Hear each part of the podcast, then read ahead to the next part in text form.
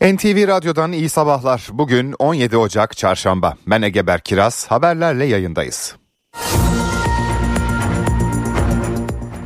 Milyonlarca emeklinin beklediği haber geldi. SSK ve Bağkur emeklisine ek %5 zam verildi. Böylece zam oranı %42,6'ya yükseldi. En düşük emekli maaşı 10 bin lira oldu. Cumhurbaşkanı Recep Tayyip Erdoğan terörle mücadele başlığında önemli mesajlar verdi. 9 askerin şehit olduğu terör saldırısının ardından Irak ve Suriye'de 78 teröristin etkisiz hale getirildiğini açıkladı.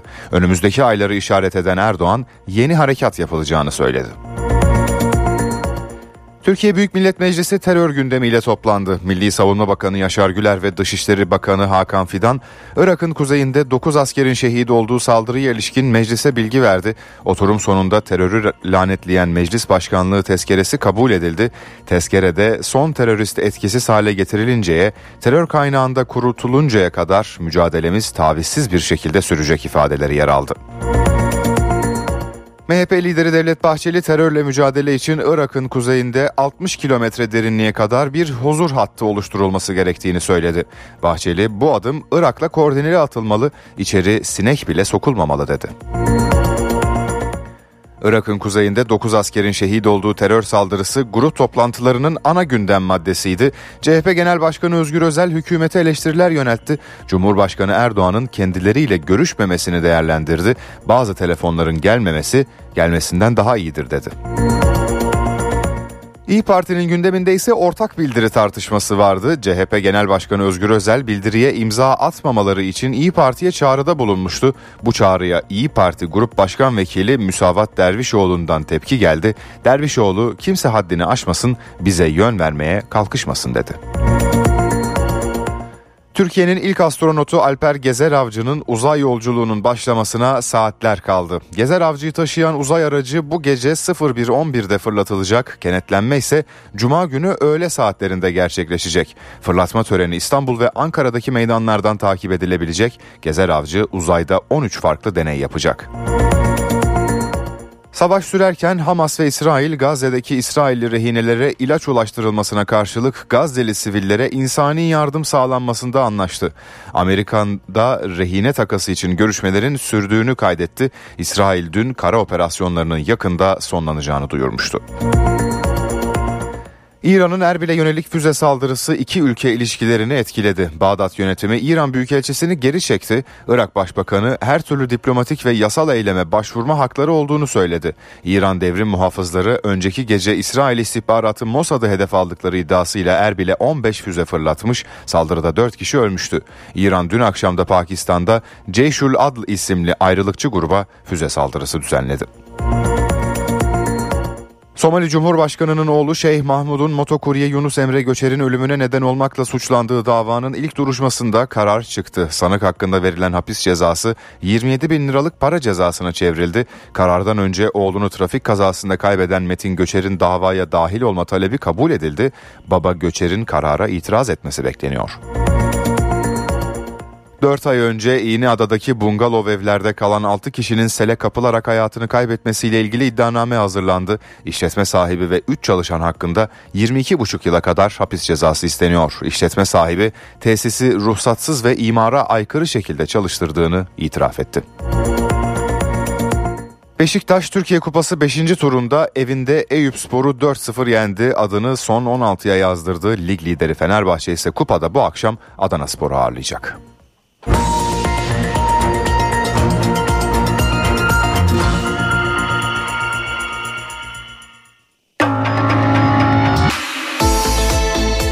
İşe giderken gazetelerin gündemi.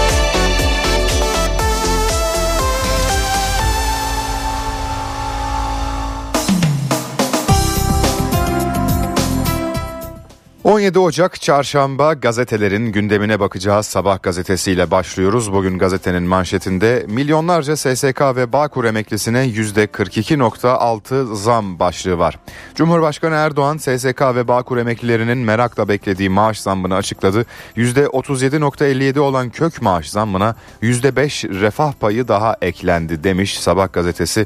Çalışanlarımız ve emeklilerimiz başta olmak üzere refah düzeyini yükseltmek için çalışıyoruz. Önümüzdeki dönemlerde de aynı anlayışla enflasyona ezdirmeme sözümüzü tutmaya devam edeceğiz.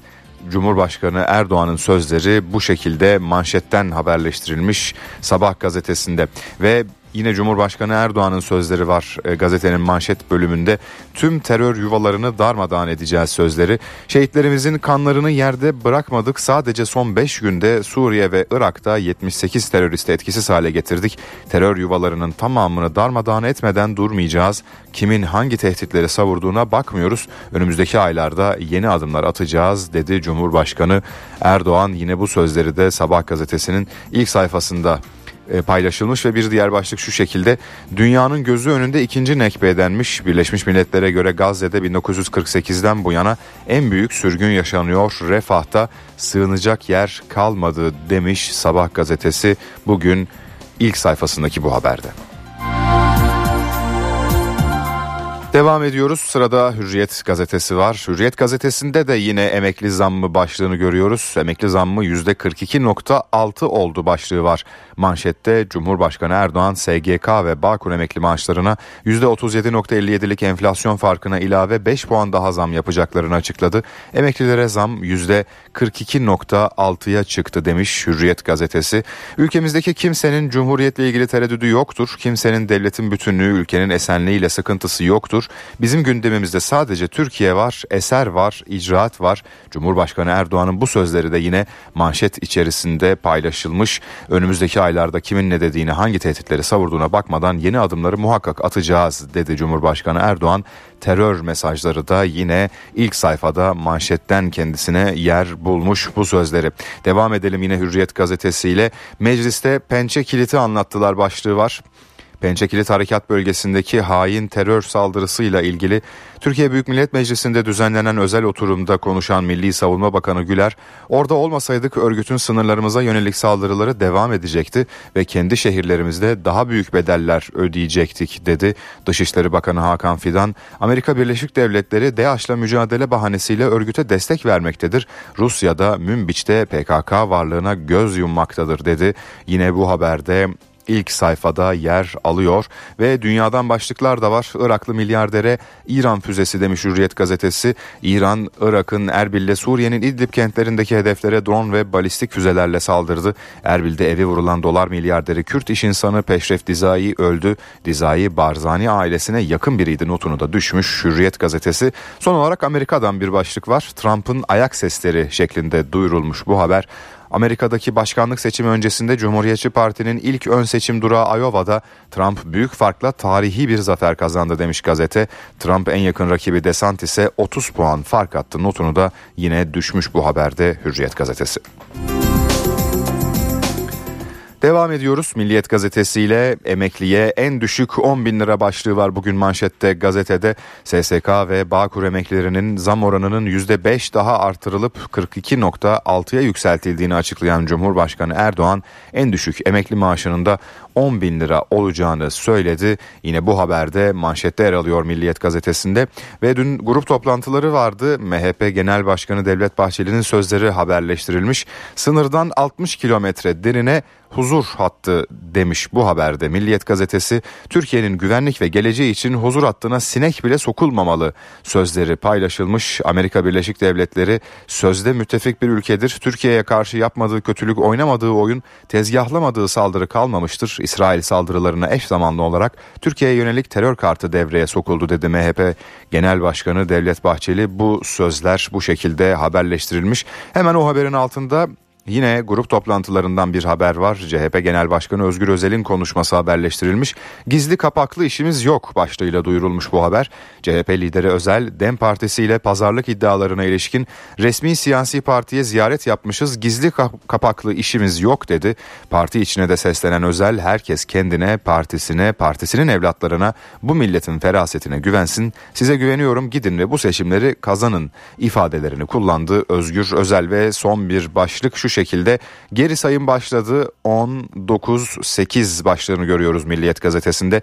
Türkiye'nin ilk astronotu Alper Gezer Avcı'nın uzay yolculuğuna başlamasına saatler kaldı. Türkiye saatiyle 01.11'de yapılacak fırlatma töreni İstanbul ve Ankara'daki meydanlardan da takip edilebilecek Gezer Avcı, Gezer Avcı uzayda 13 deneyde yer alacak demiş Milliyet gazetesi. Sırada Yeni Şafak gazetesi var. Yeni Şafak gazetesinin de manşetinde yine dün Cumhurbaşkanı Erdoğan'ın açıkladığı emekliye %5 refah payı başlığını görüyoruz. Cumhurbaşkanı Recep Tayyip Erdoğan SSK ve Bağkur emeklisi maaşlarına %37,56 enflasyon farkına ilave %5 ek zam yapılacağını açıkladı demiş Yeni Şafak gazetesi ve aynı zamanda yine terörle mücadele mesajları da e, Cumhurbaşkanı Erdoğan'ın haberleştirilmiş harekatlar genişleyerek devam edecek. Güvenlik birimlerimize yanında, yöresinde, arkasında kim olduğuna bakmadan tespit ettikleri tüm terör unsurlarını yok etme talimatı verdik dedi Cumhurbaşkanı Recep Tayyip Erdoğan. Bir diğer başlık şu şekilde istihdam için seferber olacağız. Sadece İstanbul diyerek sahaya inen Cumhur İttifakı'nın adayı Murat Kurum iş dünyası temsilcileriyle bir araya geldi. Biz ilk bir yıl boyunca İstanbul'da istihdam için seferber olacağız dedi. Kurum İstanbul ilçe adaylarının da 20 Ocak Cumartesi açıklanacağını söyledi demiş bu haberinde Yeni Şafak gazetesi. Devam ediyoruz Posta gazetesiyle. Bugün Posta gazetesinin ilk sayfasında virajda facia haberi var. Marmaris'ten kalkıp Mardin'e giden ve 40 yolcu taşıyan otobüs Mersin Aydıncık'ta aşırı hızla viraja girince bariyerlere çarpıp devrildi. Korkunç kazada 9 kişi can verdi. 31 kişi de yaralandı. Kazada ölen şoförün 30 kilometre hızla girmesi gere- giren gereken viraja 98.7 kilometre hızla girdiği ortaya çıktı. Dün sabah saatlerinde meydana gelen bu trafik kazasını böyle haberleştirmiş Posta gazetesi ve yine Türkiye için gurur günü başlığını görüyoruz. Türkiye'nin ilk astronotu Alper Gezer Avcı'nın uzay yolculuğunun bu gece 01.11'de başlayacağını hatırlatmış Posta gazetesi. Amerika'nın Florida eyaletinden fırlatılacak olan Axiom Space'e ait uzay aracı 13.15 yarın 13.15 civarında uluslararası uzay istasyonuna kenetlenecek. Gezer Avcı ile birlikte 4 kişiden oluşan mürettebatın AKS 3 adı verilen uzay görevi İstanbul ve Ankara'daki meydanlarda bilim merkezlerinde naklen izlenecek demiş Posta Gazetesi.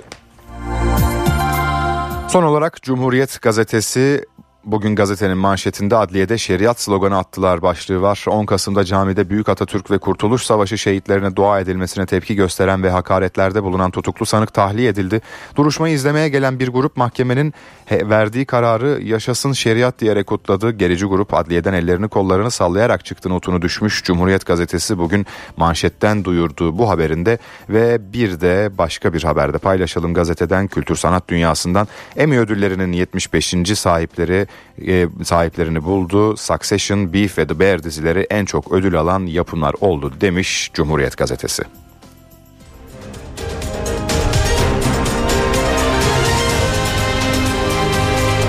NTV Radyo Titanic Hotels köşedeki kitapçıyı sunar. Merhaba ben Adnan Bostancıoğlu. Alman yazar Volker Kutscher'in Komiser Gereon Rat dizisini hatırlarsınız. Babylon Berlin adıyla televizyon dizisi yapılmış, ilgiyle izlenmişti. Dizinin kitapları bir zamandır iletişim yayınlarından çıkıyor.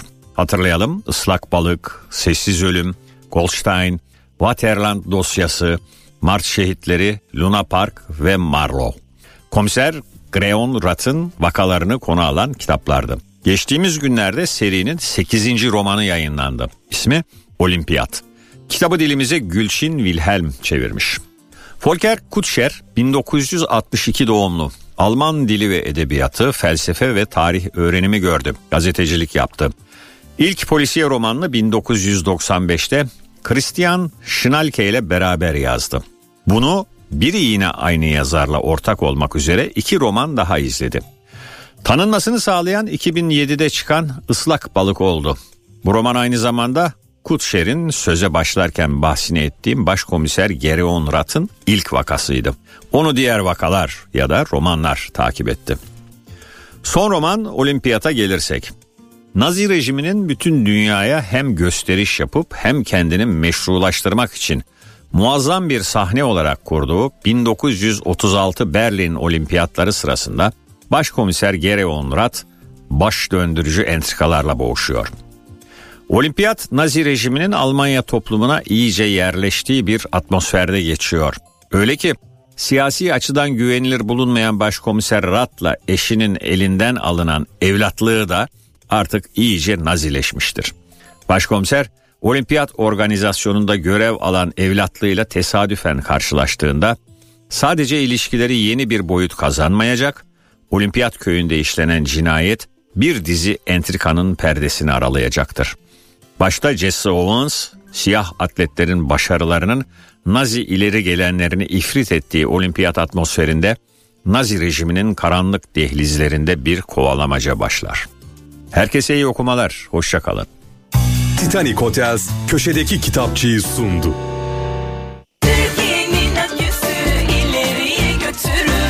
Akü yol durumunu sunar. Karayolları Genel Müdürlüğü duyurdu. Ankara Kırıkkale yolunun 25-27. kilometrelerinde ve Sivas Zara yolunun 1-3. kilometrelerinde yol bakım ve onarım çalışmaları yapıldığından ulaşım bölünmüş yolun bir bölümünden çift yönlü sağlanıyor. Sürücüler dikkatli seyretmeli. Yiğit Akü yol durumunu sundu. NTV Radyo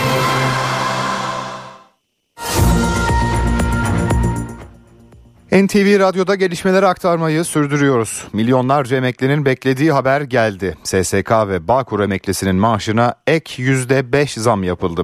Artış oranı %42,6'ya yükseldi. Böylece en düşük emekli maaşı 10 bin lira oldu. SSK ve Bağkur emeklisi aylıklarına ilave yüzde beş daha artış yapacağımızın müjdesini buradan vermek istiyorum. Emekli maaşı alt sınırını 7500 liradan 10 bin liraya çıkarıyoruz. SSK ve Bağkur emeklisine ilave %5 zam verildi. En düşük emekli maaşı da 10 bin liraya yükseltildi. Milyonlarca emeklinin beklediği kararları Cumhurbaşkanı Recep Tayyip Erdoğan kabine toplantısının ardından açıkladı. Bu farklı artışların emeklilerimizde yol açtığı rahatsızlıkları gördüğümüz için yeni bir adım atıyoruz. SSK ve Bağkur emeklilerimizin 6 aylık artış oranı yüzde 42,6'ya yükseliyor. Memur emeklileri bu yılın ilk 6 ayı için %49,25, işçi ve Bağkur emeklileri ise %37,57 zam almıştı. Aradaki farkın kapatılması için yapılan çalışmaya kabinede son şekli verildi. Temmuz ayını işaret eden Erdoğan, emeklilerin yıllık maaş artışının eşitleneceğini de söyledi. Memur, SSK ve Bağkur ayrımı yapmadan tüm emeklilerimizin yıllık maaş artış oranları önümüzdeki Temmuz'da eşitlenecektir. Cumhurbaşkanı 2024'ü emekliler yılı ilan ettiklerini de söyledi. 2024'ü emekliler yılı olarak ilan ediyoruz. Amacımız bu vesileyle emeklilerimizin hayat kalitesini artıracak, sosyal haklarını genişletecek, onlara özel hizmetler sunacak yeni hizmetleri devreye almaktır. 9 askerin şehit edildiği terör saldırısının ardından Cumhurbaşkanı Recep Tayyip Erdoğan terörle mücadele başlığında önemli mesajlar verdi. Önümüzdeki ayları işaret edip yeni harekat yapılacağını söyledi. İsim vermeden Amerika ve Rusya'ya eleştiriler yöneltti. Kuzey Irak dağlarının her karışını güvenli hale getirene kadar bu bölgedeki harekatlarımız sürecektir. Suriye'de Terrifat'tan Aynel Araba, Haseke'den Münbiç'e kadar terör yuvalarının tamamını darmadağın etmeden durmayacağız. Ankara, Irak'ın kuzeyinde 9 askerin şehit olduğu terör saldırısının ardından yeni sınır ötesi harekatlara hazırlanıyor. Cumhurbaşkanı Recep Tayyip Erdoğan hem Irak'ın hem de Suriye'nin kuzeyini işaret etti. Önümüzdeki aylarda harekat için düğmeye basılacağını açıkladı. Güvenlik birimlerimize yanında, yöresinde, arkasında kim olduğuna bakmadan tespit ettikleri tüm terör unsurlarını yok etme talimatı verdik. İnşallah önümüzdeki aylarda kimin ne dediğine, hangi tehditleri savurduğuna, hangi hesaplar içinde olduğuna bakmadan bu doğrultuda yeni adımları muhakkak atacağız. Cumhurbaşkanı isim vermedi ama Amerika Birleşik Devletleri ve Rusya'ya da eleştiriler yöneltti. İki ülkeyle daha önce teröristlerin sınır hattından çekilmesi için mutabakatlar imzalanmıştı. Madem bize verilen sözler yerine getirilmiyor, öyleyse Türkiye'nin kendi güvenliği için gerekli tedbirleri almasına kimse itiraz edemez. Erdoğan, 9 askerin şehit olduğu terör saldırısının ardından düzenlenen operasyonların sonuçları hakkında da bilgi verdi. Şehitlerimizin kanlarını her zaman olduğu gibi yerde bırakmadık. Sadece son 5 günde Suriye ve Irak'taki terör unsurlarına düzenlenen hava harekatlarımız neticesinde 114 hedef vuruldu, 78 terörist etkisiz hale getirildi. Türkiye Büyük Millet Meclisi terör gündemiyle toplandı. Milli Savunma Bakanı Yaşar Güler ve Dışişleri Bakanı Hakan Fidan, Irak'ın kuzeyinde 9 askerin şehit olduğu saldırıya ilişkin meclise bilgi verdi. Parlamento teröre karşı ortak bildiri de yayımladı. Beklentimiz karşılanmadığı sürece her türlü tedbiri alacağımızı bir kez daha vurgulamak isterim. Güney sınırlarımız boyunca bir terör koridoru kurulmasına kesinlikle izin vermeyeceğiz. Türkiye Büyük Millet Meclisi terörle mücadele gündemiyle toplandı. Irak'ın kuzeyinde 9 askerin şehit olduğu terör saldırısı sonrasında bölgede başlatılan operasyonlar sahadaki son durum ele alındı. Önce Milli Savunma Bakanı Yaşar Güler milletvekillerine bilgi verdi. Üst bölgelerimiz mütemadiyen güçlendirilmektedir. Çaresizliğe mahkum olan teröristler artık son çırpınışlarını yapıyorlar. Zira teröristlerin kalbi olan ZAP'a ulaşmamız örgütün son dirençlerini ciddi şekilde pençe kilit sahasında ortaya koymasına da sebep oldu. Ordumuzun bölgede ne işi var diye soruluyor. Böylesine hassas ve milli bir konuda birlik ve dayanışma içerisinde olmak yerine yaşadığımız acıların siyasi malzeme yapılması asla ve asla kabul edilemez. Daha sonra Dışişleri Bakanı Hakan Fidan kürsüye geldi. Amerika Birleşik Devletleri ve Rusya'yı eleştiren Fidan, Amerika Birleşik Devletleri terör örgütüne destek veriyor. Rusya Fırat'ın batısında PKK varlığına göz yumuyor diye konuştu. Fidan'ın PKK'nın Süleymaniye'deki yapılanmasına yönelik uyarısı dikkat çekti. KYB'nin Süleymaniye ve mücavirinde PKK'ya alan açması, örgütün bu bölgede giderek güçlenmesine neden olmuştur. Süleymaniye'ye yönelik yaptırımlarımıza rağmen KYB PKK'ya müzahir tutumunu değiştirmezse daha ileri tedbirler almakta tereddüt etmeyeceğiz. Oturumu Meclis Başkanı Numan Kurtulmuş yönetti. Teröre karşı amasız, fakatsız, savizsiz bir mücadeleyi sürdürmek boynumuzun borcudur. Türkiye Büyük Millet Meclisi'nin bu konuda net, açık bir kararlılık içerisinde durmasıdır. Görüşmelerin ardından terörü lanetleyen bir meclis başkanlığı tezkeresi oylandı. DEM Parti hariç tüm siyasi partilerin oylarıyla tezkere kabul edildi. Meclis başkanlığı tezkeresinde bütün dünya bilmelidir ki son terörist etkisiz hale getirilinceye, terör kaynağında kurutuluncaya ve terörün arkasındaki tüm destekler ortadan kaldırılıncaya kadar mücadelemiz tabirsiz bir şekilde sürecektir ifadesi yer aldı. Irak'ın kuzeyinde 9 askerin şehit olduğu terör saldırısı siyasi partilerin grup toplantılarında ana gündem maddesiydi. CHP Genel Başkanı Özgür Özel hükümete eleştiriler yöneltti. Zor günlerden geçiyoruz, acılı günlerden geçiyoruz. Şehit haberleri gelir, tartışmayın. Biz konuşacak ki evlatlarımızın kanı akmayacak. Biz bunun için konuşuyoruz. CHP Meclis Grup toplantısı Irak'ın kuzeyinde şehit olan 9 asker için saygı duruşuyla başladı. Terör saldırısının ardından Cumhurbaşkanı Recep Tayyip Erdoğan, MHP Genel Başkanı Devlet Bahçeli ve İyi Parti Genel Başkanı Meral Akşener'le telefonda görüşmüştü. Özgür Özel, Erdoğan'ın kendileriyle görüşmemesini değerlendirdi. Bazı telefonların gelmesi gelmemesinden daha kötüdür arkadaşlar. Gelmeyen telefonla gurur duyuyorum. Siyasi tahlil, tasarruf ve taktiklerini düşünerek yapıyor. DEM Parti ile yapılan görüşmelere yönelik eleştirilere de yanıt veren Özel, resmi bir siyasi partiye ziyaret yaptık. Gizli anlaşma, gizli görüşme yok. İnatla yalan atıyorlar ifadelerini kullandı.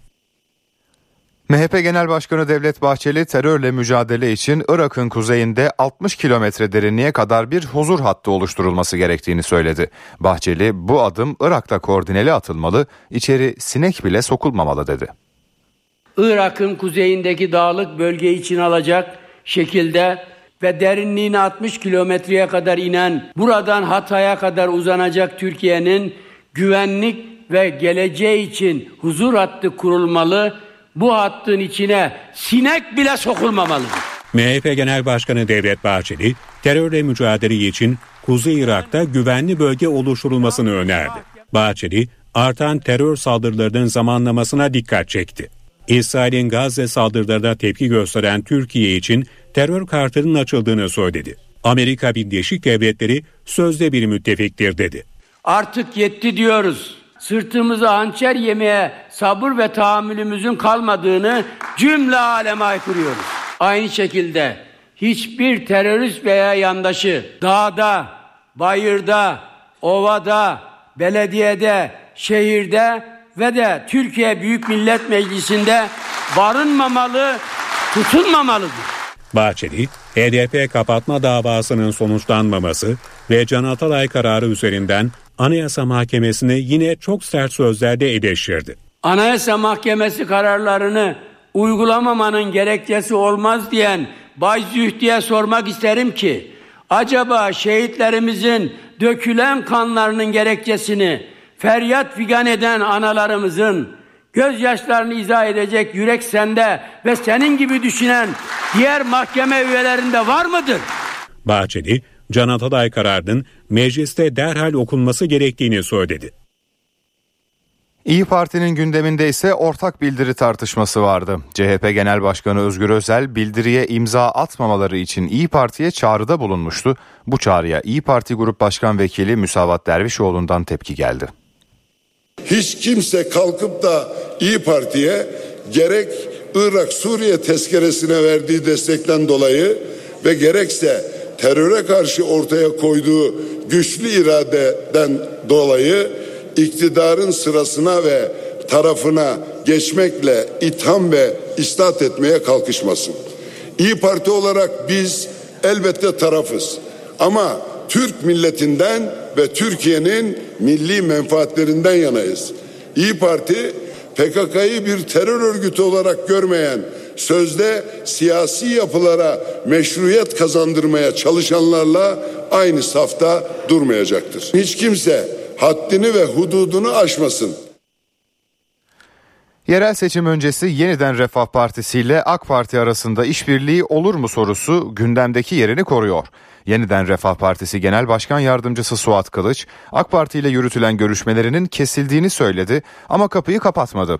Kılıç, randevulaşma olmadı, bizim herhangi bir talep ya da girişimimiz bu anlamda olmayacak ifadesini kullandı. Kılıç, AK Parti'den görüşmelere yeniden başlama veya liderler zirvesi gerçekleştirme talebi gelirse buna olumlu bakacaklarını söyledi. DEM Parti İstanbul için kararını vermedi. DEM Parti eş başkanı Tülay Hatimoğulları Oruç İstanbul'da aday çıkarıp çıkarmayacaklarının henüz netleşmediğini söyledi. Oruç partisinin meclisteki grup toplantısının ardından gazetecilerin CHP ile yapılan görüşmeyle ilgili sorularını yanıtladı. Konuştukları il ya da ilçe olmadığını söyledi. Kent uzlaşısı adı altında ortaya koyduğumuz görüşmeler ve işbirlikleri sizlere açık olacak dedi.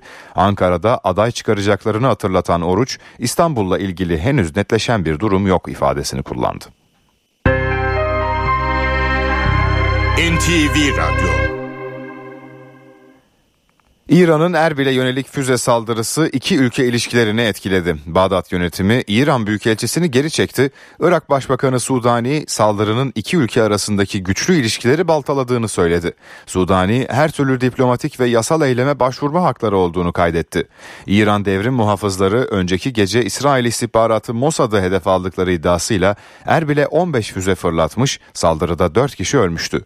İran dün Pakistan'da Ceyşül Adl isimli ayrılıkçı gruba da füze saldırısı düzenledi. Saldırıda iki çocuğun öldüğünü açıklayan Pakistan, İran maslahat güzarını dışişlerine çağırdı. İsrail'in Gazze'ye saldırılarında 103. güne girildi. Hamas ve İsrail Gazze'deki İsrailli rehinelere ilaç ulaştırılmasına karşılık sivillere insani yardım sağlanmasında anlaştı. Amerikan tarafı ise rehine takası anlaşmasına yönelik görüşmelerin sürdüğünü açıkladı. İsrail ve Hamas Gazze'deki rehinelere ilaç yardımı karşılığında bölgeye insani yardımın ulaştırılmasında anlaştı. Açıklamayı Katar Dışişleri Bakanlığı sözcüsü yaptı. Katar ve Fransa'nın arabuluculuğunda anlaşmaya varıldığı belirtildi.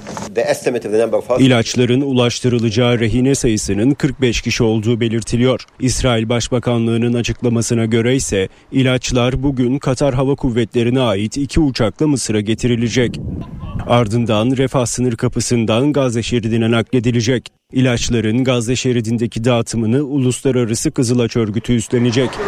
İsrail dün kara operasyonlarının yakında sonlanacağını duyurmuştu. Beyaz Saray dün bir kez daha İsrail'in Gazze şeridine yönelik saldırılarında düşük yoğunluklu aşamaya geçtiğini kaydetti. Amerika Birleşik Devletleri Gazze'ye insani yardım miktarını artırmaya hazırlanıyor denildi.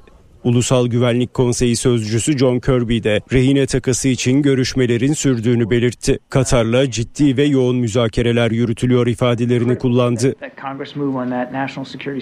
Dışişleri Bakanı Antony Blinken da Amerikan CNBC televizyonuna konuştu. Arap ülkelerinin İsrail'i bölgeye entegre etmeye ve güvenlik garantileri vermeye hazır olduklarını savundu. Ancak bunun İsrail ve Filistin arasında iki devletli çözümle mümkün olacağını belirtti. Blinken uzun vadeli bir çözüm ve istikrar olmadan Suudi Arabistan dahil bölgedeki ülkelerin Gazze'yi inşa etmeye yanaşmadığını söyledi. Amerika Birleşik Devletleri Kızıldeniz'de ticaret gemilerini hedef alan Husileri yeniden yabancı terör örgütleri listesine almaya hazırlanıyor. Associated Press haber ajansının adı açıklanmayan Amerikalı yetkililere dayandırdığı haberine göre Joe Biden yönetiminin Husilerle ilgili kararını kısa zamanda resmen açıklaması bekleniyor. Söz konusu düzenlemenin kabul edilmesiyle Husiler küresel terör örgütü kapsamına girecek. Donald Trump yönetiminin son günlerinde terör örgütleri listesine eklenen Husiler 16 Şubat 2021'de bu listeden çıkarılmıştı. NTV Radyo Türkiye'nin ilk astronotu Alper Gezer Avcı'nın uzay yolculuğu için geri sayım başladı. Fırlatma bu gece saat 01.11'de Amerika Birleşik Devletleri'nde yapılacak. NTV temsilcisi Hüseyin Günay fırlatma operasyonunun gerçekleşeceği Florida'dan notlarını aktarıyor. Fırlatma çarşambayı perşembeye bağlayan gece 01.11'de gerçekleşecek. Herkes Alper Gezer Avcı'nın nerede olduğunu merak ediyor. Söyleyeyim karantinada. Herhangi bir uzay yolculuğuna çıkacak kişi hem uzay istasyonundaki kişilere herhangi bir hastalık bulaştırmasın hem de yola çıkmadan önce kendisi hastalık kapmasın diye iki hafta boyunca karantinaya alınıyorlar. O karantina sürecini yaşıyor e, Türkiye'nin ilk e, astronotu Alper Gezer Avcı. Ancak dün annesini babasını gördü, yeğeni Karan'ı gördü. E, onlarla son bir vedalaştı. Ben de Alper Gezer Avcı'nın ailesiyle e, Florida'da konuşma şansı buldum. Annesi babasına ne söylediniz oğlunuza, e, son sözünüz ne oldu diye sordum. Anne ve baba iyi yolculuklar diledik dediler. Falcon 9 roketi kullanılacak. Şu ana kadar dünyada e, bu bilimi, bu teknolojiyi geliştirenlerin ulaştığı en yüksek roket. Dragon kapsülünün içine binecekler. Yani roketi uzun bir boru, e, onun da kafasına bir kapsül düşündüğünüzde Dragon kapsülünün içine oturacak Alper Gezer Avcı. Toplamda 4 astronot olacaklar. 36 ila 40 saat boyunca dünyadan uzay istasyonuna ulaşmaya çalışacaklar. Alper Gezer Avcı tam 14 gün boyunca uzay istasyonunda olacak. Ne yapacak orada sorusu herkesin aklındaki soru. Bilimsel çalışmalar yapacak. Alper Gezer Avcı sadece bir astronot değil. Aynı zamanda bilimsel çalışmalar yapabilecek bir eğitim geçmişine sahip. Bir F-16 pilotu ve e, çarşambayı perşembeye bağlayan gece 01.11'de bu fırlatılış gerçekleşecek. Bu astronotlar orada ne yiyecek, ne içecek, tuvalet ihtiyaçlarını nasıl giderecek diye. Aslında Alper Gezer Avcı'nın bir de yedeği vardı. Alper Gezer Avcı'ya bir şey olursa Tuva Cihangir Atasever isminde aslında Türkiye'nin iki astronotu var. Onunla da konuştuk. Oldukça zorlu bir süreç, kolay bir iş gibi görünmüyor. Ancak Tuva Cihangir Atasever'in söylediği bir söz var. Gökyüzüne çıktığınızda dünyanın bir boşlukta asılı kaldığını göreceksiniz. Sınırlar yok, dinler yok, kavgalar dahi yok. Ve siz yukarıdan aşağı baktığınızda önce kendinizin daha sonra da insanoğlunun ne kadar küçük olduğunu fark edeceksiniz demişti. Bir bilim yolculuğu bu. Ee, ilk olacak. Teknoloji ve Sanayi Bakanı aşağıda konferansta bir konuşma yaptı. Şöyle bitirdi. İlk olacak ama Türkiye adına son olmayacak. NTV temsilcisi Hüseyin Günay'ın notlarını dinledik. Mersin'de dün sabah kontrolden çıkan yolcu otobüsü devrilmiş kazada 9 kişi hayatını kaybetmişti. Peki bu kaza neden meydana geldi? Sürücü nelere dikkat etmeliydi? Yol ve sürüş güvenliği uzmanı Mert İntepe yanıtladı. İçinde 40 yolcu 3 görevli bulunuyordu. Marmaris'ten Mardin'e seyir halindeydi.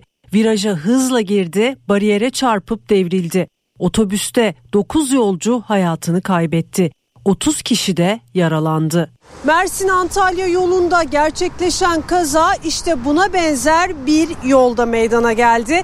Peki neden meydana geldi? Aslında bir akıştan viraja doğru sağa doğru dönen bir viraja doğru geliyor. Zemin ıslak. Bir sistem hatası var mı ona bakalım derim ama bu kaza gerçek %98 kullanıcı şoför hatası. Sağa doğru dönen virajın soluna doğru dışarı gidiyor ve hiçbir yere çarpmadan devrilmeye başlıyor. Daha bariyere çarpmadan arabanın tekerlekleri havaya kalkıyor ve takla atıyor. Evet emniyet kemeri olabilir ya da araçtan fırlama olmuş olabilir ama daha hızlı gidiyor. Daha yavaş gidemez miydi? Daha yavaş gidebilirdi. Yol ve sürüş güvenliği uzmanı Mert İntepe'ye göre sürücünün güzergah bilgisinin olması da çok önemli. Bakın bu virajda da hız levhası yok.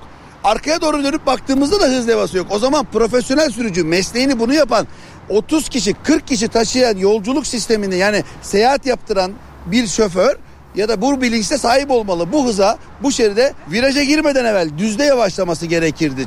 Otobüsün sürücüsü şunu düşüyor. Bu araba 20 ton kaymaz. Öyle bir kayar öyle bir devrilir ki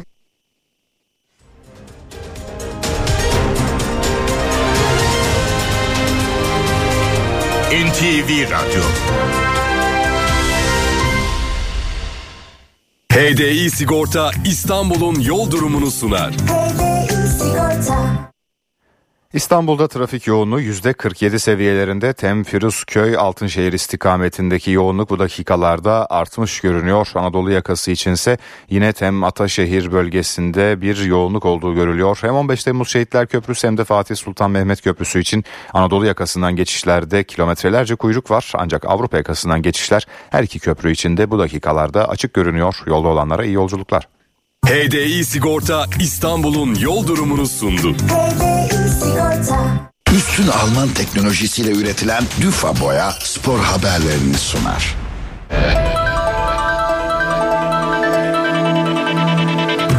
Beşiktaş Ziraat Türkiye Kupası'nda rahat turladı. Siyah beyazlılar 5. tur maçında TFF 1. Lig lideri Eyüp Spor'u 4-0 yenerek son 16'ya kaldı.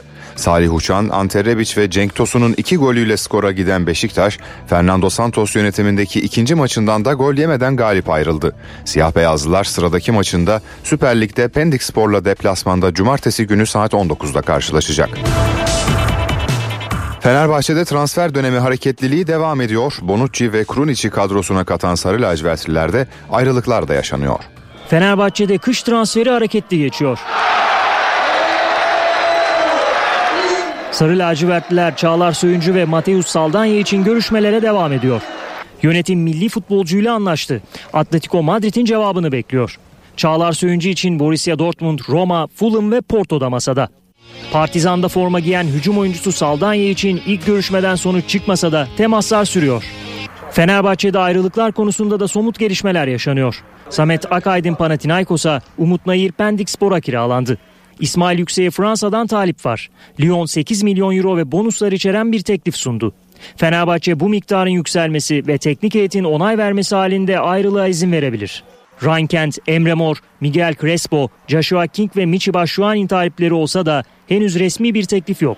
Şu anda e, herhangi bir resmi teklif olmadığı için bizim de e, daha yani gideceklerle ilgili tam yüzde yüz bir karar vermediğimiz için şu an bütün oyuncularımız bizim oyuncumuz. Fenerbahçe ara transfer dönemine Leonardo Bonucci ve Rade Kurinic'i kadrosuna katarak girdi. Futbolda 11 Ocak'ta başlayan kış transfer dönemi 9 Şubat'ta sona erecek. Galatasaray'ın transferdeki önceliği sol bek. Sarı Kırmızılılar hücum hattı içinde Lazio'dan Daichi Kamada'yı gündemine aldı. Galatasaray'da transfer çalışmaları sürüyor. Bizim için öncelik e, sol bek mevki. Onu oluşturursak hem sakatlıktan dönecek hem tekrar başlayan oyuncularımızla birlikte kadromuz daha tamamlanacak. Yönetim Rangers'tan Rıdvan Yılmaz için görüşme yapsa da İskoç ekibi ayrılığa çok sıcak bakmıyor. Rıdvan'ın Avrupa liglerinden talipleri de var. Galatasaray bir yandan da Freiburg'dan 18 yaşındaki Berkar Yılmaz için görüşmelerini sürdürüyor. Sarı Kırmızılar takımdaki olası ayrılıklara göre farklı mevkilere de transfer yapacak. Birçok oyuncumuza e, teklifler var veya düşünülen devre arası için, sezon sonu için yine birçok oyuncumuza yine teklif gelecek. Buna göre de e, tabii ki kendi geleceğimizle ilgili yol alacağız. Orta saha veya işte forvet arkası bölgesi de bu anlamda yani e, karar verebileceğimiz yerlerden biri. Galatasaray'ın forvet arkası takviyesine ihtiyaç duyulması halinde liste başı ismi Daichi Kamada. Geçen sezon başında da gündeme gelen Japon yıldız için önümüzdeki günlerde resmi adımlar atılabilir. Sarı Kırmızılılar ara transferdeki ilk hamlesini Genoa'ya kiralanan Berkan Kutlu'yu geri çağırarak yapmıştı. Dayanıklı, kolay sürülen, kapatıcılığı yüksek Düfa Boya spor haberlerini sundu. NTV Radyo'da haberlerle yayındayız. Türkiye ve dünya gündeminde bu saate kadar neler yaşandığına haber turuyla bakacağız. Milyonlarca emeklinin beklediği haber geldi. SSK ve Bağkur emeklisine ek %5 zam verildi. Böylece zam oranı %42,6'ya yükseldi. En düşük emekli maaşı 10 bin lira oldu. Cumhurbaşkanı Recep Tayyip Erdoğan terörle mücadele başlığında önemli mesajlar verdi. 9 askerin şehit olduğu terör saldırısının ardından Irak ve Suriye'de 78 teröristin etkisiz hale getirildiğini açıkladı. Önümüzdeki ayları işaret eden Erdoğan yeni harekat yapılacağını söyledi. Türkiye Büyük Millet Meclisi terör gündemiyle toplandı. Milli Savunma Bakanı Yaşar Güler ve Dışişleri Bakanı Hakan Fidan, Irak'ın kuzeyinde 9 askerin şehit olduğu saldırıya ilişkin meclise bilgi verdi. Oturum sonunda terörü lanetleyen meclis başkanlığı tezkeresi kabul edildi. Tezkerede son terörist etkisiz hale getirilinceye, terör kaynağında kurutuluncaya kadar mücadelemiz tavizsiz bir şekilde sürecek ifadeleri yer aldı. MHP lideri Devlet Bahçeli terörle mücadele için Irak'ın kuzeyinde 60 kilometre derinliğe kadar bir huzur hattı oluşturulması gerektiğini söyledi. Bahçeli bu adım Irak'la koordineli atılmalı, içeri sinek bile sokulmamalı dedi. Irak'ın kuzeyinde 9 askerin şehit olduğu terör saldırısı grup toplantılarının ana gündem maddesiydi. CHP Genel Başkanı Özgür Özel hükümete eleştiriler yöneltti. Cumhurbaşkanı Erdoğan'ın kendileriyle görüşmemesini değerlendirdi. Bazı telefonların gelmemesi gelmesinden daha iyidir dedi. İyi Parti'nin gündeminde ise ortak bildiri tartışması vardı. CHP Genel Başkanı Özgür Özel bildiriye imza atmamaları için İyi Parti'ye çağrıda bulunmuştu. Bu çağrıya İyi Parti Grup Başkan Vekili Müsavat Dervişoğlu'ndan tepki geldi. Dervişoğlu kimse haddini aşmasın bize yön vermeye kalkışmasın dedi.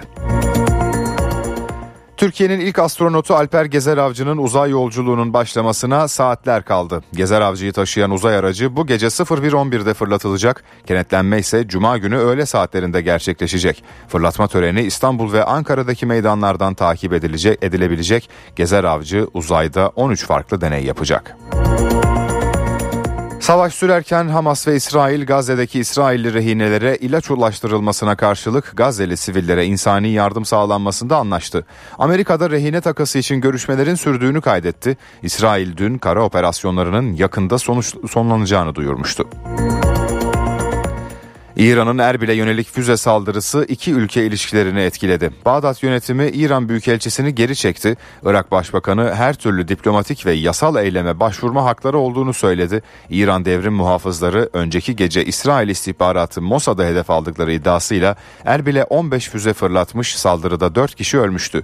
İran dün akşamda Pakistan'da Ceyşul Adl isimli ayrılıkçı gruba füze saldırısı düzenledi. Somali Cumhurbaşkanı'nın oğlu Şeyh Mahmud'un motokurye Yunus Emre Göçer'in ölümüne neden olmakla suçlandığı davanın ilk duruşmasında karar çıktı. Sanık hakkında verilen hapis cezası 27 bin liralık para cezasına çevrildi. Karardan önce oğlunu trafik kazasında kaybeden Metin Göçer'in davaya dahil olma talebi kabul edildi. Baba Göçer'in karara itiraz etmesi bekleniyor. 4 ay önce İğneada'daki bungalov evlerde kalan 6 kişinin sele kapılarak hayatını kaybetmesiyle ilgili iddianame hazırlandı. İşletme sahibi ve 3 çalışan hakkında 22,5 yıla kadar hapis cezası isteniyor. İşletme sahibi tesisi ruhsatsız ve imara aykırı şekilde çalıştırdığını itiraf etti. Beşiktaş Türkiye Kupası 5. turunda evinde Eyüp Spor'u 4-0 yendi. Adını son 16'ya yazdırdı. Lig lideri Fenerbahçe ise kupada bu akşam Adana Spor'u ağırlayacak. İşe giderken gazetelerin gündemi.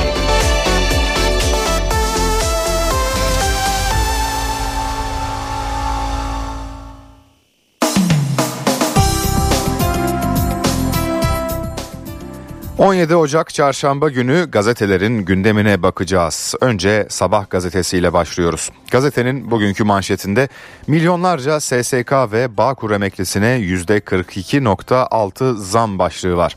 Cumhurbaşkanı Erdoğan SSK ve Bağkur emeklilerinin merakla beklediği maaş zammını açıkladı.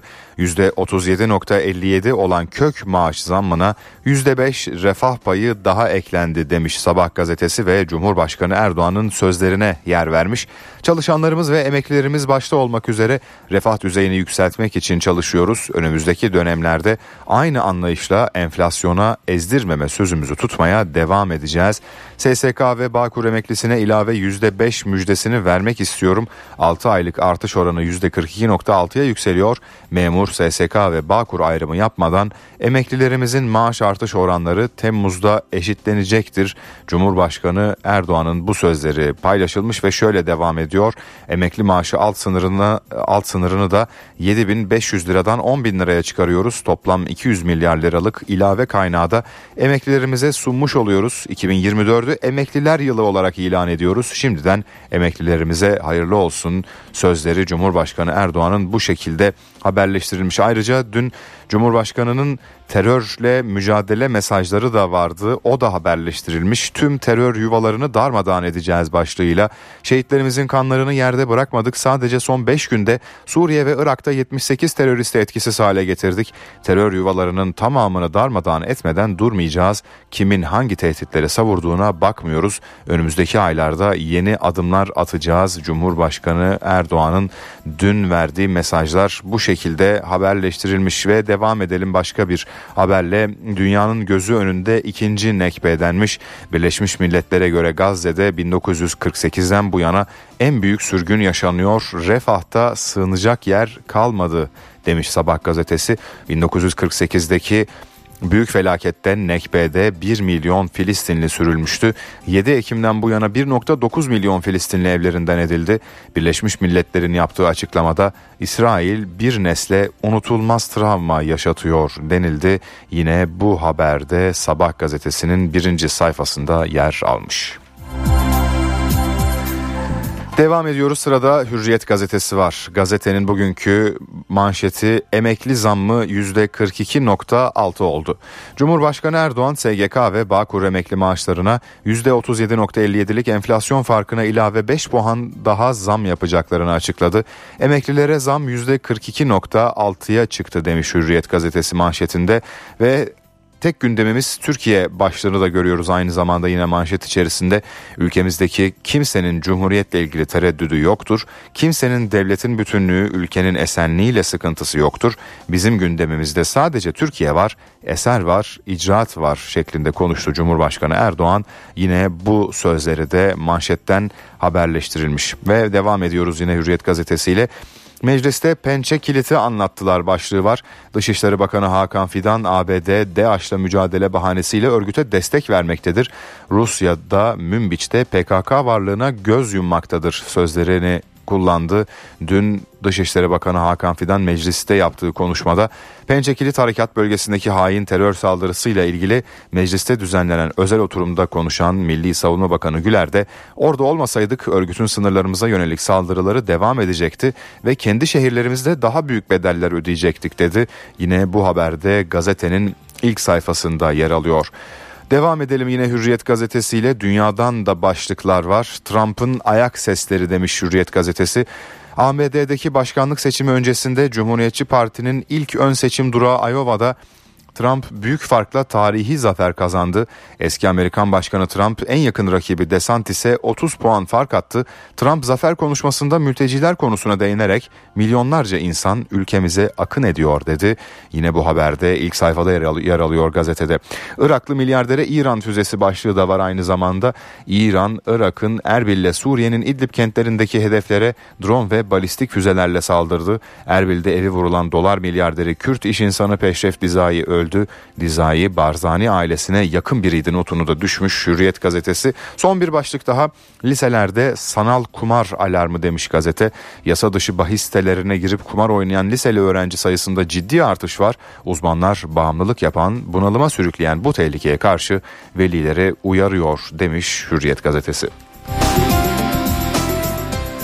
Sırada Milliyet gazetesi var. Gazetenin manşetinde emekliye en düşük 10 bin lira başlığını görüyoruz. SSK ve Bağkur emeklilerinin zam oranının %5 daha artırılıp 42.6'ya yükseltildiğini açıklayan Cumhurbaşkanı Erdoğan en düşük emekli maaşının da 10 bin lira olacağını söyledi. Ve yine bu haberde bugün Milliyet gazetesinin ilk sayfasında manşetten duyurulmuş 2024 Ocak ayında memur emeklisi maaşında %49.25 SSK ve Bağkur emeklisi maaşında %37.57 artış olduğunu hatırlatan Erdoğan SSK ve Bağkur emekli aylıklarına ilave %5 müjdesini vermek istiyorum. 6 aylık oranı artış oranı %42.6'ya yükseliyor. 7500 lira olan en düşük emekli maaşı da 10 bin liraya çıkacak. Temmuz'da emeklilerimizin hepsi aynı oranlarda maaş artışına ulaşacak dedi Cumhurbaşkanı Erdoğan. Yine bu haberin hemen altında grup toplantıları başlıkları var. Dün MHP ve CHP'de grup toplantıları yapıldı. O liderlerin toplantılarda verdikleri mesajlar da haberleştirilmiş. Sınırdan 60 kilometre derine huzur hattı haberi var. Devlet Bahçeli Türkiye'nin güvenlik ve geleceği için huzur hattına sinek bile sokulmamalı dedi. MHP lideri Bahçeli ABD sözde müttefik bir ülkedir. Türkiye'ye karşı yapmadığı kötülük, oynamadığı oyun, tezgahlamadığı saldırı kalmamıştır. İsrail saldırılarına eş zamanlı olarak Türkiye'ye yönelik terör kartı devreye sokuldu dedi. Irak'ın kuzeyindeki dağlık bölgeyi de kapsayacak şekilde 60 kilometre derinliğinde olan ve Hatay'a kadar uzanacak bir huzur hattı kurulmasını istedi. MHP lideri Devlet Bahçeli. Ve yine hemen altında CHP lideri Özgür Özel'in mesajları var. Gizli kapaklı işimiz yok başlığıyla duyurulmuş. CHP lideri Özel Dem Partisi ile pazarlık iddialarına ilişkin resmi siyasi partiye ziyaret yapmışız gizli kapaklı işimiz yok dedi. Parti içine de seslenen Özel herkes kendine, partisine, partisinin evlatlarına bu milletin ferasetine güvensin size güveniyorum gidin ve bu seçimleri kazanın ifadelerini kullandı Özgür Özel ve yine Milliyet gazetesindeki bir başka haberle devam edelim. Haber şu şekilde Baron yakayı ele verdi. İstanbul'da yapılan operasyonda Interpol tarafından kırmızı bültenle aranan uyuşturucu karteli elebaşı Semi Ali polis tarafından gözaltına alındı. Uyuşturucu tedariği, ticareti, depolaması ve finansörlüğü suçlamasıyla Alman polisi tarafından aranan Ali'nin kaldığı oteli değiştirirken yakayı ele verdiği öğrenildi demiş Milliyet gazetesi bugün ilk sayfadan duyurduğu bu haberde. Devam ediyoruz. Sırada Yeni Şafak gazetesi var. Yeni Şafak gazetesinde de manşette emekliye %5 refah payı başlığını görüyoruz. Cumhurbaşkanı Erdoğan SSK ve Bağkur emeklisi maaşlarına %37,56 enflasyon farkına ilave %5 ek zam yapılacağını açıkladı demiş Yeni Şafak gazetesi. Aynı zamanda terörle mücadele mesajları da bu şekilde manşette duyurulmuş Yeni Şafak gazetesinde sınır ötesi harekatların genişleyerek devam edeceğini belirterek güvenlik birimlerimize yanında yöresinde arkasında kim olduğuna bakmadan tespit ettikleri tüm terör unsurlarını yok etme talimatı verdik dedi. Erdoğan bu şekilde haberleştirilmiş Cumhurbaşkanı Erdoğan'ın dün kullandığı sözler. İstihdam için seferber olacağız başlığı da var aynı zamanda. Sadece İstanbul diyerek sahaya inen Cumhur İttifakı'nın İstanbul adayı Murat Kurum iş dünyası temsilcileriyle bir araya geldi. Biz ilk bir yıl boyunca İstanbul'da istihdam için seferber olacağız dedi Murat Kurum. İstanbul ilçe adaylarının da 20 Ocak Cumartesi açıklanacağını söyledi. Cumhur İttifakı'nın İstanbul Büyükşehir Belediye Başkanı Murat Kurum ve aynı zamanda şu başlıkta var Yeni Şafak gazetesinin ilk sayfasında bu gece uzaydayız. Türkiye'nin uzay çağı başlıyor demiş gazete. İlk astronotumuz Alper Gezer Avcı bu gece 14 gün sürecek uzay yolculuğuna çıkıyor. Bu gece 01.11'de gerçekleştirilecek fırlatma ABD'nin Florida eyaletinden yapılacak. Yine bu haberde Yeni Şafak gazetesinin ilk sayfasında. Devam ediyoruz sırada Posta Gazetesi var. Posta Gazetesi dün sabah saatlerinde meydana gelen trafik kazasını ilk sayfasında duyurmuş. Virajda facia demiş gazete. Marmaris'ten kalkıp Mardin'e giden ve 40 yolcu taşıyan otobüs Mersin Aydıncık'ta aşırı hızla viraja girince bariyerlere çarpıp devrildi.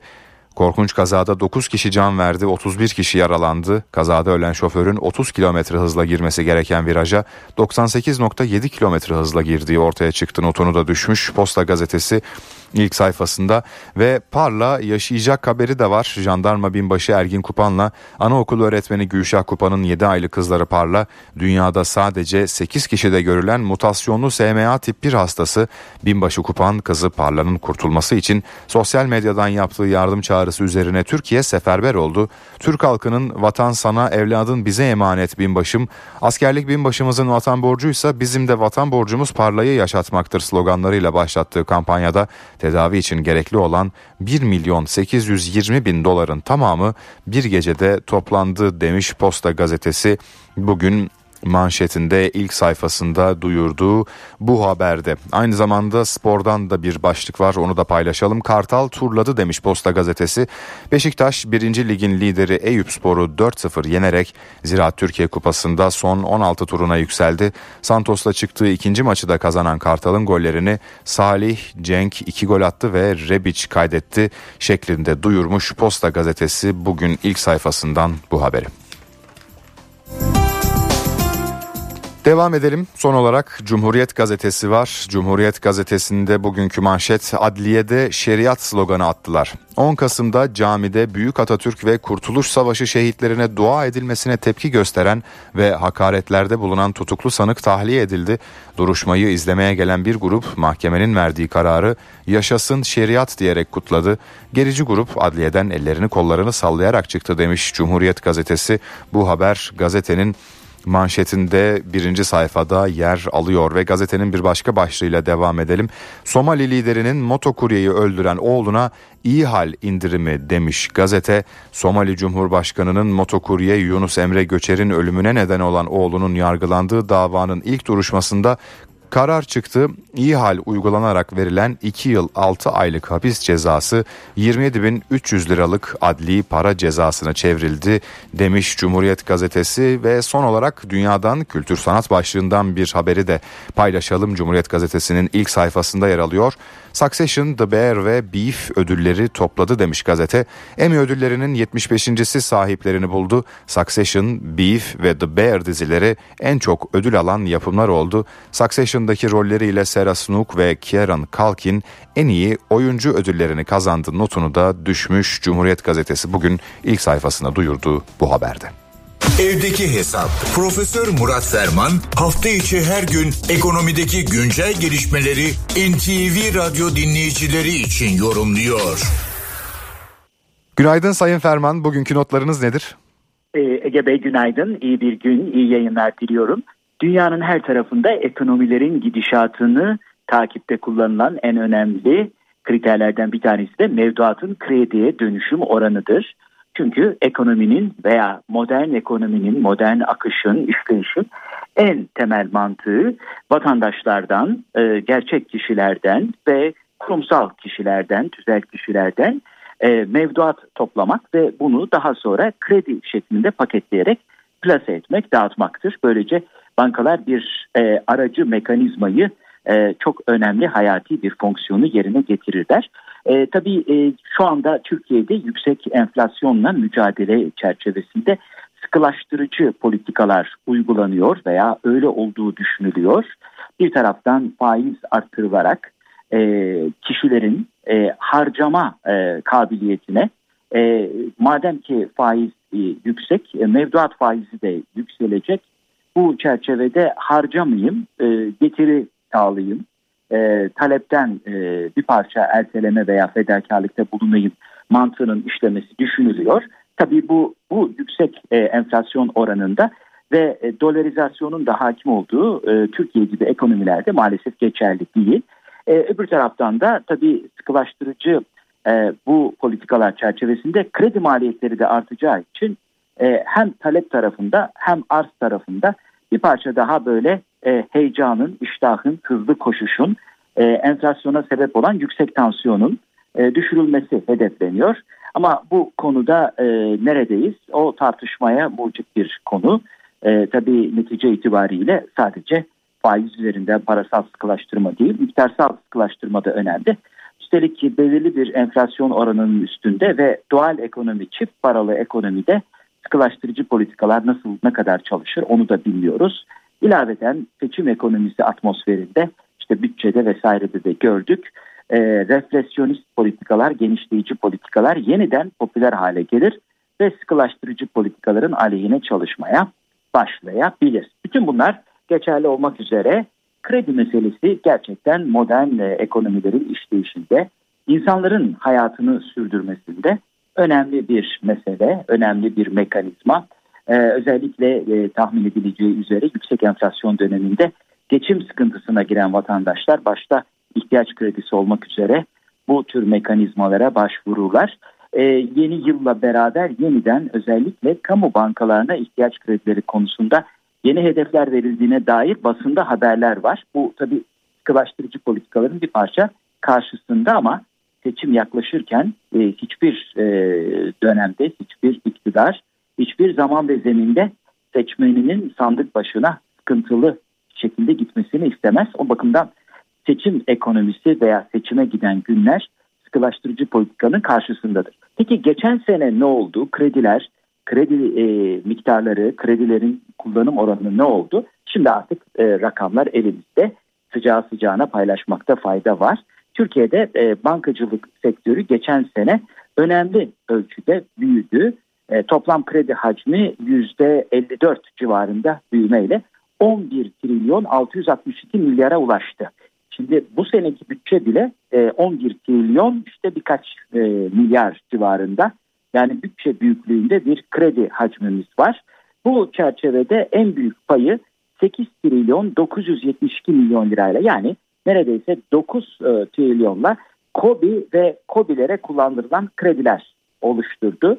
Bu da çok mantıklı, doğal bir gelişme. Çünkü bilindiği üzere e, ekonomide e, gerçekten KOBİ'lerin e, e, payı çok yüksek. Defaatle ifade ettiğimiz gibi işletmelerin %99.8'ini %99.8'ini KOBİ'ler oluşturuyor. Küçük orta boy işletmeler. Yani hal böyle olunca tabii belki de kredilerin daha yüksek oranda COBİ'lere kullandırılması gerekiyordu. Ama geçen sene durum bu şekliyle ortaya çıkmış. E, tüketici kredileri de geçen yıl %39 artmış. Yani bir gerilemeden ziyade bir artış olduğunu görüyoruz. Bu da işin bir başka yönü. Kredi e, dikkatli kullanıldığında modern ekonomilerin vazgeçilmez bir adeta makine yağıdır. Ama fazla kullanıldığında e, yağın fazlası gibi sistemi lubrike edeceğine, daha iyi çalıştırıp daha iyi yağlayacağına, çarkların ve dişlilerin daha iyi dönmesini sağlayacağına e, rağmen veya ona karşın tamamen işi vıcık vıcık bir hale ve içinden çıkılmaz bir sıkıntıya, bir bataklığa da sürükleyebilir. Bakımdan çok dikkatli olmakta fayda var. Kredi antibiyotik gibidir. Yeri ve zamanında kullanılmalı yan etkileri iyi değerlendirilmeli. Aksi takdirde yarar yerine zarar getirebilir mesela. Bu genel ufuk turu çerçevesinde değerli dinleyenlerimize katma değeri yüksek ve yüksek katma değerli bir gün diliyor. Huzurlarından hürmetlerle ayrılıyorum. Profesör Murat Ferman'la evdeki hesap sona erdi. Kaçırdığınız bölümleri www.ntvradio.com.tr adresinden dinleyebilirsiniz. Dünya markası Bras çatı sistemleri finans bültenini sunar. Borsa İstanbul Yüz Endeksi güne 8032 seviyesinde başlayacak. Dolar 30.11, Euro 32.74'ten işlem görüyor. Euro dolar paritesi 1.08. Ons altın 2019 dolarda. Kapalı çarşıda gram altın 1955 liradan, çeyrek altın 3316 liradan satılıyor. Brent petrolün varil fiyatı 77 dolar. Dünya markası Bras çatı sistemleri finans bültenini sundu. NTV Radyo Benzersiz duvarlar artık hayal değil. Sandeko Boya hava durumunu sunar. Bugün ülkenin batı ve iç kesimlerinde yağışlar ara veriyor. İstanbul ve Bursa'da hava parçalı bulutlu, yer yer pus görülecek. Akşam saatlerinden itibaren lodos şiddetlenecek, Ankara ve İzmir çok bulutlu. Antalya'da yağış geçişleri olacak. İstanbul 13, Ankara 9, İzmir 17, Antalya 19, Bursa 15 derece. Eşsiz boya, eşsiz mekanlar. Sandeko Boya hava durumunu sundu. Araç takipte liderlerin tercihi Mobiliz risk haritasını sunar. Kuvvetli yağış yurdun doğusuna çekildi. Su baskını riski var. Yükseklerde kar, ulaşımda aksamalara neden olabilir. Batı ve iç kesimlerde ise yağış kesildi ve pus etkili olmaya başladı. Hava kalitesi düşeceğinden solunum yolu rahatsızlığı olanlar tedbirli olmalı. Araç takipte liderlerin tercihi Mobiliz risk haritasını sundu. Doğa takvimi. Bugün 17 Ocak 2024 Çarşamba. NTV Radyo iyi günler diler. Munzur Vadisi'nde keşfedilen bir çan çiçeği türü literatüre kazandırıldı. Ege Üniversitesi'nden bilim insanları bu bitkiyi TÜBİTAK'ın desteklediği proje kapsamında Tunceli'nin Munzur Vadisi'nde buldu. Meşe çanı türünün yeni bir alt türü olduğu tespit edildi. Yayılış gösterdiği bölgeye atfen Ovacık çanı adı verildi. Meraklısı için not, çan çiçeğinin dünya çapında 420 türü var. Son keşifle Türkiye'de yaşayan çan çiçeği türü ise 133. Bunlardan 70'i Türkiye'ye endemik. Ovacık çanı da Türkiye'ye endemik türlerden ve süs bitkisi potansiyeli çok yüksek. Doğa takvimi.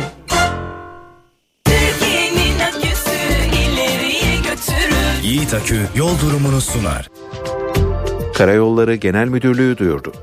Nevşehir Aksaray yolunun 4-10. kilometrelerinde ve Hakkari Yüksekova yolunun 0-3. kilometrelerinde yol bakım ve onarım çalışmaları yapıldığından ulaşım kontrollü olarak sağlanıyor. Sürücüler dikkatli seyretmeli. Yiğit Akü yol durumunu sundu. NTV Radyo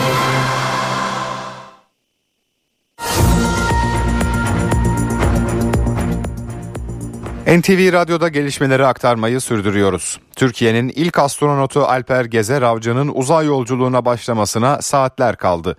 Uzay aracı bu gece fırlatılacak, kenetlenme ise cuma günü öğle saatlerinde gerçekleşecek. Fırlatma öncesi Cumhurbaşkanı Recep Tayyip Erdoğan, Türkiye'nin ilk uzay yolcusu Alper Gezer Avcı ile video konferans aracılığıyla görüştü.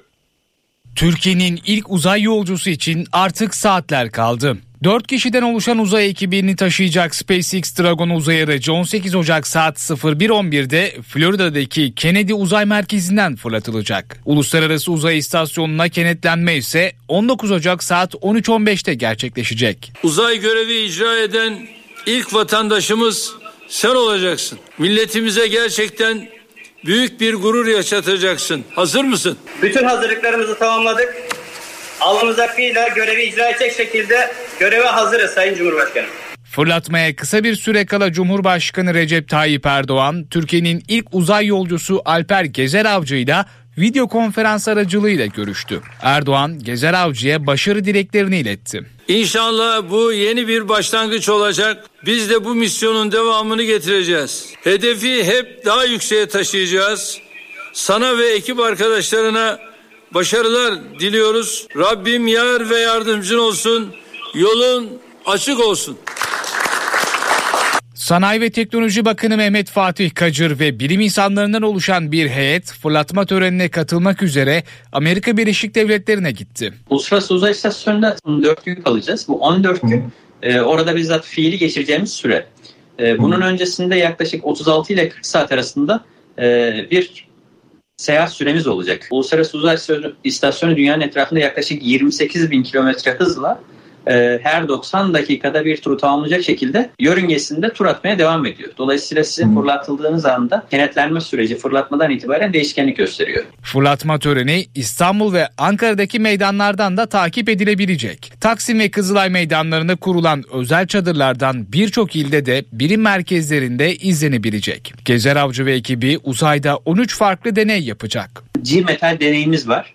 E, bu deneyin içerisinde kimyasal tepkimesiz koşullarda e, katı parçacıklarla akışkan ortam arasında homojen bir karışımın oluşturulmasına yer çekiminin etkisini araştırıyor olacağız. Tıp alanında gerçekleştirecek olduğumuz deneylerimiz var. Radyasyona maruz kalmanın kansere neden olan baskılayıcı hücrelere etkisini inceliyor olacağız. SSK ve Bağkur emeklisinin maaşına ek %5 zam yapıldı. Artış oranı %42,6'ya yükseldi. En düşük emekli maaşı 10 bin lira oldu.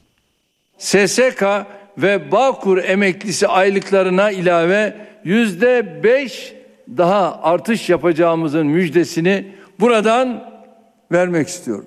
Emekli maaşı alt sınırını 7500 liradan 10 bin liraya çıkarıyoruz. SSK ve Bağkur emeklisine ilave %5 zam verildi. En düşük emekli maaşı da 10 bin liraya yükseltildi. Milyonlarca emeklinin beklediği kararları Cumhurbaşkanı Recep Tayyip Erdoğan kabine toplantısının ardından açıkladı. Bu farklı artışların emeklilerimizde yol açtığı rahatsızlıkları gördüğümüz için yeni bir adım atıyoruz. SSK ve Bağkur emeklilerimizin 6 aylık artış oranı yüzde 42,6'ya yükseliyor. Memur emeklileri bu yılın ilk 6 ayı için %49,25, işçi ve Bağkur emeklileri ise %37,57 zam almıştı. Aradaki farkın kapatılması için yapılan çalışmaya kabinede son şekli verildi. Temmuz ayını işaret eden Erdoğan, emeklilerin yıllık maaş artışının eşitleneceğini de söyledi. Memur, SSK ve Bağkur ayrımı yapmadan tüm emeklilerimizin yıllık maaş artış oranları önümüzdeki Temmuz'da eşitlenecektir. Cumhurbaşkanı 2024'ü emekliler yılı ilan ettiklerini de söyledi. 2024'ü emekliler yılı olarak ilan ediyoruz. Amacımız bu vesileyle emeklilerimizin hayat kalitesini artıracak, sosyal haklarını genişletecek, onlara özel hizmetler sunacak yeni hizmetleri devreye almaktır. Emekli maaşlarına yapılan zammı Hacı Bayram Veli Üniversitesi öğretim üyesi Doktor Okan Güray Bülbül değerlendirdi. Ciddi bir farklılık vardı. 12 puanlık bir fark vardı memur ve SSK ve Bağkur emeklileri arasında. Şimdi bu farkın 5 puanlık kısmı hemen Ocak'tan itibaren Kalan kısmı da Temmuz ayından itibaren gerçekleşecek enflasyon oranındaki farklarla birlikte önemli ölçüde kapatılmış olacak. Bu önemli. E, diğer taraftan 7500 TL olan en düşük emekli aylığının ödeme miktarı da 10.000 TL'ye yükseltilmiş durumda. Bu da şu açıdan önemli. Yaklaşık 6 milyon e, emeklinin biz en düşük sınırdan aylık aldığını biliyoruz. Dolayısıyla bu kişilerin maaşları %42.6'nın da ötesinde artmış olacak. Çünkü kök aylık dediğimiz rakam 5500 TL ve civarında olan kişiler için zam sonrası bile rakam 10 bin TL'nin altında kalıyordu. Dolayısıyla bu kişilerin zamlı maaşları ne olursa olsun, kök aylıkları ne olursa olsun ellerine geçen rakam 10 bin TL olacak. Bu önemli. Diğer taraftan tabii ki şu da e, açıkça gözüküyor ki buradaki enflasyon kar, farkı karşısında memurların ve SSK ve Bağkurların satın alma gücünün korunması yalnızca bu artışlarla birlikte değil, diğer ekonomi politikaları bileşenleriyle de korunmaya çalışılacak ve enflasyonun özellikle kontrol altına alınmasına yönelik çabalarla birlikte düşünüldüğünde satın alma gücünün korunmasına yönelik önümüzde yaklaşık bir 3 aylık süreçte daha ciddi tedbirlerin de hayata geçeceğini bugünden söylemek mümkün. Temmuz'da %10 oranında toplu sözleşme görüşmelerinde belirlenen zammı alacaklar memurlar ve memur emeklileri. Bunun üstüne enflasyonun %15'i aşan kısmını kadar enflasyon farkı alacaklar. Dolayısıyla tahminler çerçevesinde %25 civarında gerçekleşirse 6 aylık enflasyon e, burada enflasyonun farkı memurlar için yalnızca %10 olacak. %10 da toplu sözleşme zammını eklediğimizde %20'lik bir zam ortaya çıkacak. Fakat SSK ve Bağkur emeklileri %25 oranında zam alacaklar. Eğer söylediğimiz gibi 6 aylık enflasyon %25 oranında gerçekleşirse. Dolayısıyla 5 puanlık fark hemen şimdi kapatılacak Ocak'tan itibaren. Kalan 5 puanlık kısmı ise Temmuz ayından itibaren kapatılmış olacak. Arada %2'lik e, bir fark kalacak. Bu da memurların toplu sözleşmeye tabi olmaları ve örgütlü olmalarının açıkçası kendilerine getirdiği bir nimet olarak devam edecek. Son dönemde artan üst solunum yolu hastalıkları nedeniyle Sağlık Bakanı Fahrettin Koca sosyal medya hesabından bilgilendirici bir video yayımladı. O videoda Bilim Kurulu üyesi Profesör Ateş Kara'nın hastalıklara ilişkin uyarıları yer alıyor. Semptomumuz olmadığı dönemde maske takmak bir miktar koruyucu olabilir ama şikayetleri olanların maske takması hastalığın yayılmasını önlemede çok etkili olacaktır. Profesör Doktor Ateş Kara, Bu aylarda üst solunum yolu şikayetlerindeki artışı sebepleriyle değerlendirdi ve buna karşı yapılması gerekenleri anlattı. Sağlık Bakanı Fahrettin Koca, Kara'nın açıklamalarını sosyal medya hesaplarından paylaştı. Kara, hasta olanların maske takmasının öneminden bahsetti. Özellikle bu dönemde boğaz ağrısı gibi, hafif burun akıntısı gibi, hafif hapşırık veya öksürük gibi şikayetleri olanlarımızın bile maske takarak bir başkasına enfeksiyonu bulaştırmadan kendilerine en azından sorumluluk alarak böyle bir görev edinmelerini sağlamamız gerekiyor. Profesör Ateşkara son dönemde enfeksiyon hastalıklarının özellikle çocuklarda çok arttığını vurguladı. Bunun temel nedeni özellikle ülkemizde Aralık ayından itibaren görülen influenza yani grip, RSV özellikle çocukları ve büyüklerimizi etkileyen bir tablo ve bir diğeri de gene koronavirüsteki tekrar gözlediğimiz bir artış. Koronavirüsün artık biraz daha üst solunum yolu enfeksiyonu bulgularıyla yani burun akıntısı, boğaz ağrısı ve ateş tablosuyla seyretmesi. Ama burada kesinlikle bu hafife alınmaması gerektiğinin de gene vurgulamamız gerekiyor. Kara, risk grubundakilerin daha dikkatli olması gerektiği uyarısı yaptı. Özellikle risk gruplarında, büyüklerimizde, kalp hastalarında, akciğer hastalığı olanlarda çok ağır tablolara, ağır hastane yatışlarına, yoğun bakım yatışlarına kadar gidebiliyor. O nedenle de özellikle risk grubunda yer alanlarımızın kendilerini koruması, el yıkamaları, kalabalık ortamlardan en azından bu enfeksiyon hastalıklarının çok yoğun görüldüğü dönemlerde uzak durmaları, bulundukları ortamların sık olarak havalandırılmasını sağlamaları önemli. Bir diğer nokta okullarımızda çocukların teneffüste dışarıya çıkmaları, sınıfların havalandırılmasının sağlanması onlar için de enfeksiyonu azaltmada çok etkili olacak bir başka yöntem olarak değerlendirilebilir. Somali Cumhurbaşkanı'nın oğlu Şeyh Mahmud'un motokurye Yunus Emre Göçer'in ölümüne neden olmakla suçlandığı davanın ilk duruşmasında karar çıktı. Sanık hakkında verilen hapis cezası 27 bin liralık para cezasına çevrildi. Motokuryenin babasının karara itiraz etmesi bekleniyor. 3 yıllık hapis cezası önce mahkemenin takdir indirimi sonucu 2 yıl 6 aya indirildi. Sonra 27.300 lira para cezasına çevrildi. Somali Cumhurbaşkanı'nın oğlu Muhammed Hasan Şeyh Mahmut'la ilgili davada karar ilk duruşmada verildi. Daha önce duruşmalardan vareste edilen sanık mahkemeye gelmedi. 30 Kasım'da İstanbul Aksaray'da meydana gelen trafik kazasında Mahmut'un kullandığı araç İki çocuk babası motokurye Yunus Emre Göçer'e çarparak ağır yaralanmasına neden oldu. Göçer 6 gün süren yaşam mücadelesini kaybetti. Bilirkişi raporunda araç sürücüsü asli kusurlu bulundu. Böyle çalışıyoruz yani. Ne diyorsun sen ya? Yunus Emre Göçer'in eşi Somali Cumhurbaşkanı'nın taziye telefonundan sonra şikayetini geri çekmişti. Türkiye'nin hukuk sistemine saygı duyuyoruz. Türk halkına saygı duyuyoruz. Her şey olması gerektiği gibi ilerleyecektir. Baba Metin Göçer ise duruşmada avukatı aracılığıyla davaya müdahil olmayı talep etti. Mahkeme talebi yerinde buldu. Benim çocuğum e, bir kazaya değil de cinayete kurban gitti benim oğlum. Sanık avukatları ise olay üzücü bir kazaydı. Müvekkilimiz yaraların sarılması için elinden geleni yaptı. Bu konuda başarılı olduğunu düşünüyoruz şeklinde beyanda bulundu. Mahkeme verdiği aranın ardından kararını açıkladı. Somali Cumhurbaşkanı'nın oğlu Hasan Şeyh Mahmut hakkındaki davada ilk duruşmada karar çıktı. Somalili zanlı 27.300 liralık para cezasına çarptırıldı. Duruşma yaklaşık bir buçuk saat sürdü. Öte yandan babanın hayatını kaybeden motokurye Yunus Emre Göçer'in babasının kararı itiraz hakkı bulunuyor. Çünkü duruşmada davaya müdahil olma talebi kabul edilmişti. Yunus Emre Göçer'in mesai arkadaşları tepkiliydi. Şaşkınlıkla izledik. Çünkü savcılık mütalasında %75 kusuru karşı tarafa verdi.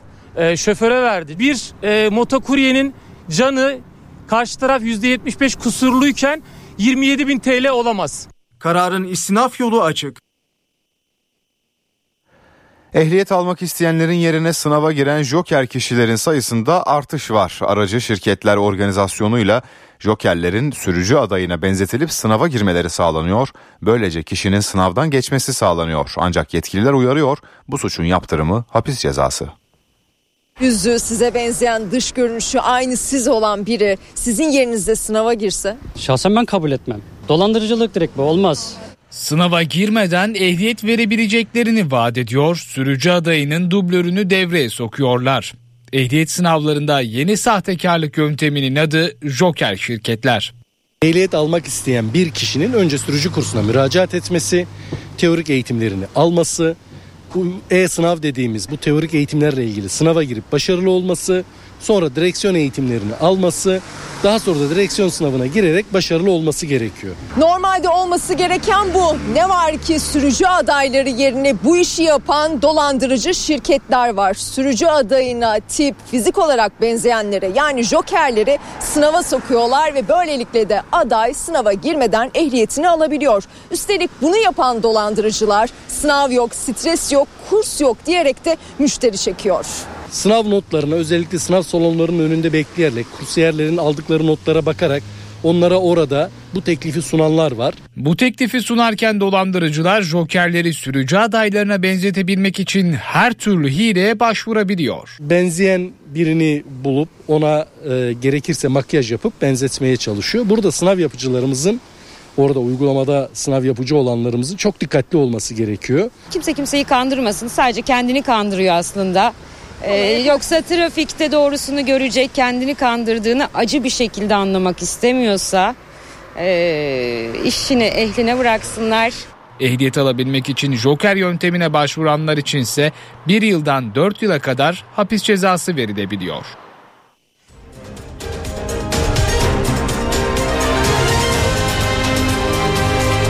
NTV Radyo HDI Sigorta İstanbul'un yol durumunu sunar. İstanbul'da trafik yoğunluğu %60 seviyelerinde. D100 Merter Cevizli Bağ yönü için bir trafik kazası olduğu ancak o kazanın kaldırıldığı bilgisi paylaşılmış. Bölgede yoğun trafik sürüyor. Darülaceze Çağlayan yönü için de sağ şeritte araç arızası olduğu bilgisi var. Bir şerit trafiğe kapalı. O bölgede yoğunluk yaşanıyor. Hem birinci köprü hem de ikinci köprü için Anadolu yakasından geçişlerdeki yoğunluk sürüyor. Yolda olanlara güvenli yolculuklar.